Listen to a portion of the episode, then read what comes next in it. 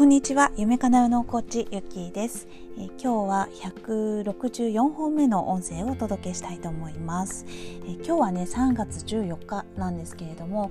えー、録画でね配信をしているつもりだったんですけれどもできてなかったみたいで、えちょっとね今日2本になっちゃいますけれども、えよろしくお願いいたします、え昨日は、えと3月の13日で、えー、新月でしたよね、えー、まあ、新月の時にはよく願い事を書いてみましょうとかね、えー、言いますけれども、え皆さんはねそんなことを意識したりしていますでしょうか？まあ、私はねあの個人的にはあの結構やっては気をつけてはねいるんですけれどもなんかね昨日あのそういうことを考えた時になかなかこうなんだろうなこう考えが言葉になりづらいみたいな願いっていうものがね何だろうみたいな風にちょっとなってたんですね、えー、もちろんね自分の中で決めているような願いっていうのはあのいつもあるんですけれども、まあ、そことは違ったね自分の中でこう内側から出るこう直感的なあのものだったりですとかこういうのを今こう味わってみたいなとかっていうのがあのあまり出てこなかったものですから、うん、なんかすごい自分のこう内側と対話するとこう混乱しているなみたいなのを感じたんですね。でまあ、そういう時って結構あの頑張ったりとか取り入れすぎちゃってたりっていうのもあったりするんですね。であの、まあ、いつもねあの部屋の掃除はしているんですけれどもあのそこでね、えー、結構あの決まった部分だけをあのやっていて。あの要はねあのごまごまとしたところが結構ごちゃついていたっていうのもあって今日しっかりね、えー、出したりしてあの普段手つけないところも出したりっていうのでしっかり見直していったんですね。そうするとやっぱりねこういうのがあのなんだろう頭の中とあの部屋っていうのはねリンクしているってよく言いますけれどもなんかその話をね今日はねちょっとしたいと思います、まあ、よくねそうやって言われると、まあ、私が前そうだったんですけれどもなんかすごい焦るというかあの部屋がね汚いから頭がもうねぐちゃぐちゃだとか言われるとあの汚いことに対してすごいプレッシャーを感じたりとかね、えー、なんだろう特に私なんかはこういう脳の話をしているもんだからあの部屋がね汚いあの部屋っていうかなんだろうちょっと片付いてないってことですよね。うん、その片付いてないっていうものに対してものすごいあのなんだろう拒否したくなるというかっていうのがあったんですよね。はい、でも本当に大切なことっていうのはその、えっと、整理をする取捨選択をしている、えー、その過程がとても大事であの取捨選択をしているうちにですね、えー、自分の中で大切なものだったりとかあの今意識を向けたいものっていうのも、えー、向けられるようにねあの少しずつなってくるようになるわけですね。もう取り入れるばっかりしている状態からその何て言うのかなこの思考がそういう風になっていく。だからあの汚いからダメとかいうことあと物がいっぱいあるからダメってまあ、分かりやすくはそう言うんですけれどもその、まあ、みんなそのそれぞれあのレベルが違うわけですよね。あの状態綺麗っていうあのレベルもみんな感覚もね違うわけであってだからそういうすごい人を見て焦るとかああならなきゃいけないとかっていうふうに思うというよりは自分の中の変化をあのしていくというところに注力をかけていく、まあ、これが自分のあの思考とあの整理のあの基本なのではないかなってあのやっていながらねすごく感じたんですよね。はい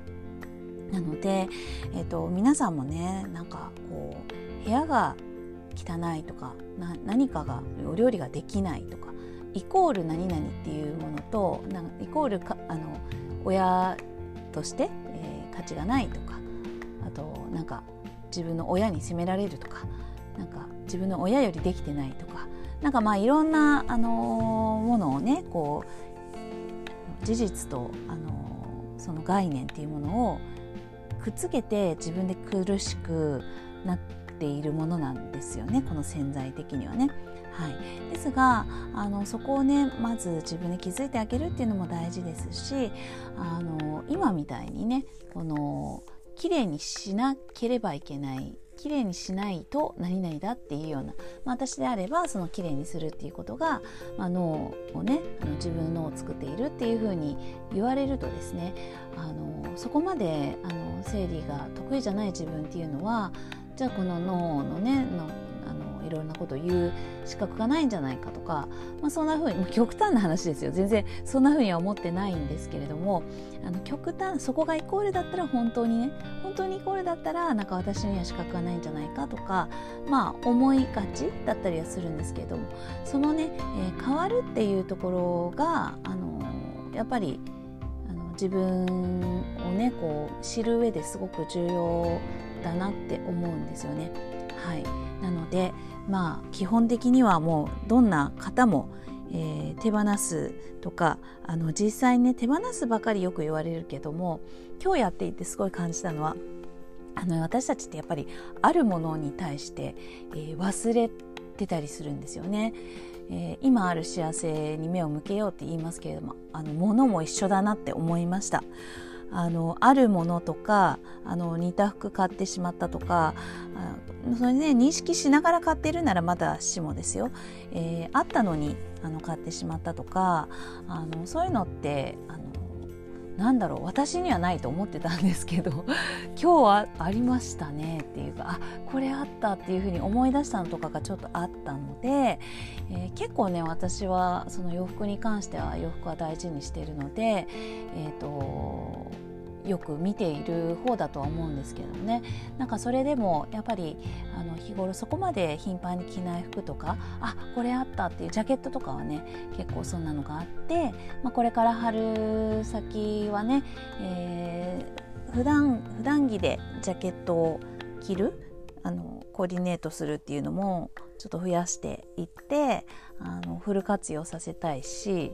えーと、出かける時にはあのアウターをっていうね、えー、一つだけじゃなくあのみんなね、えー、持っていたいあの用途が少ないと思っているけど持っていたい服っていうのも用途を多くしてあげて、えー、持っていていいとあの無駄じゃないっていう風なね、えー、状態にもしたいしコーディネート力もね上げてあの楽しみたいなって思っているので、まあ、そっちの方もね、えー、勉強勉強っていうかあのいろいろ調べたりとかして、えー、いますね。あの自分だけのね、あの知識とかあのやり方だとね本当に限りがあるんですよねからやっぱり今こういう時代だからこそプロからのね、えー、力っていうのはあの気軽に借りて、え、できるものですからあのそういうのもやっていきたいやっていきたいというか是非ね皆さんもやってみてはいかがですかって感じですけれどもね。はい。という感じです。私はねそのおしゃれっていうのはあのすごいあのなんだろう小さい時からめちゃくちゃ関心があってですね。なんだろうすごい自分のおしゃれなこだわりっていうのがあったんですね。小さい頃からあのなんかあの何を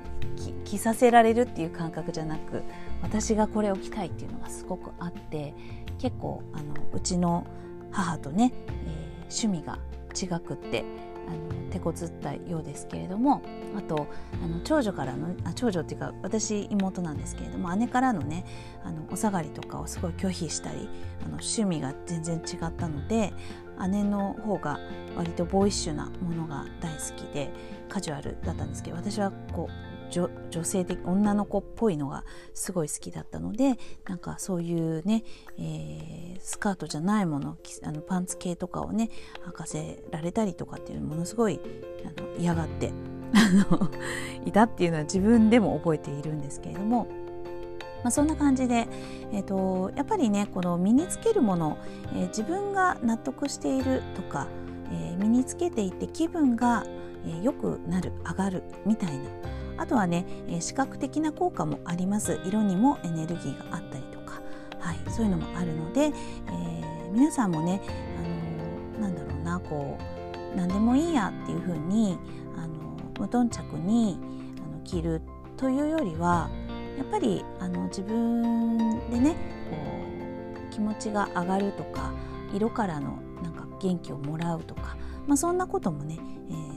特に脳のこととかを意識されるのであればあのそっちからのアプローチ外側からのアプローチもねものすごく手軽だしいいと思います。えっと、瞑想とかあのノートに書くとかいつも私が言ってるようなザ・メンタルみたいなあのやることでは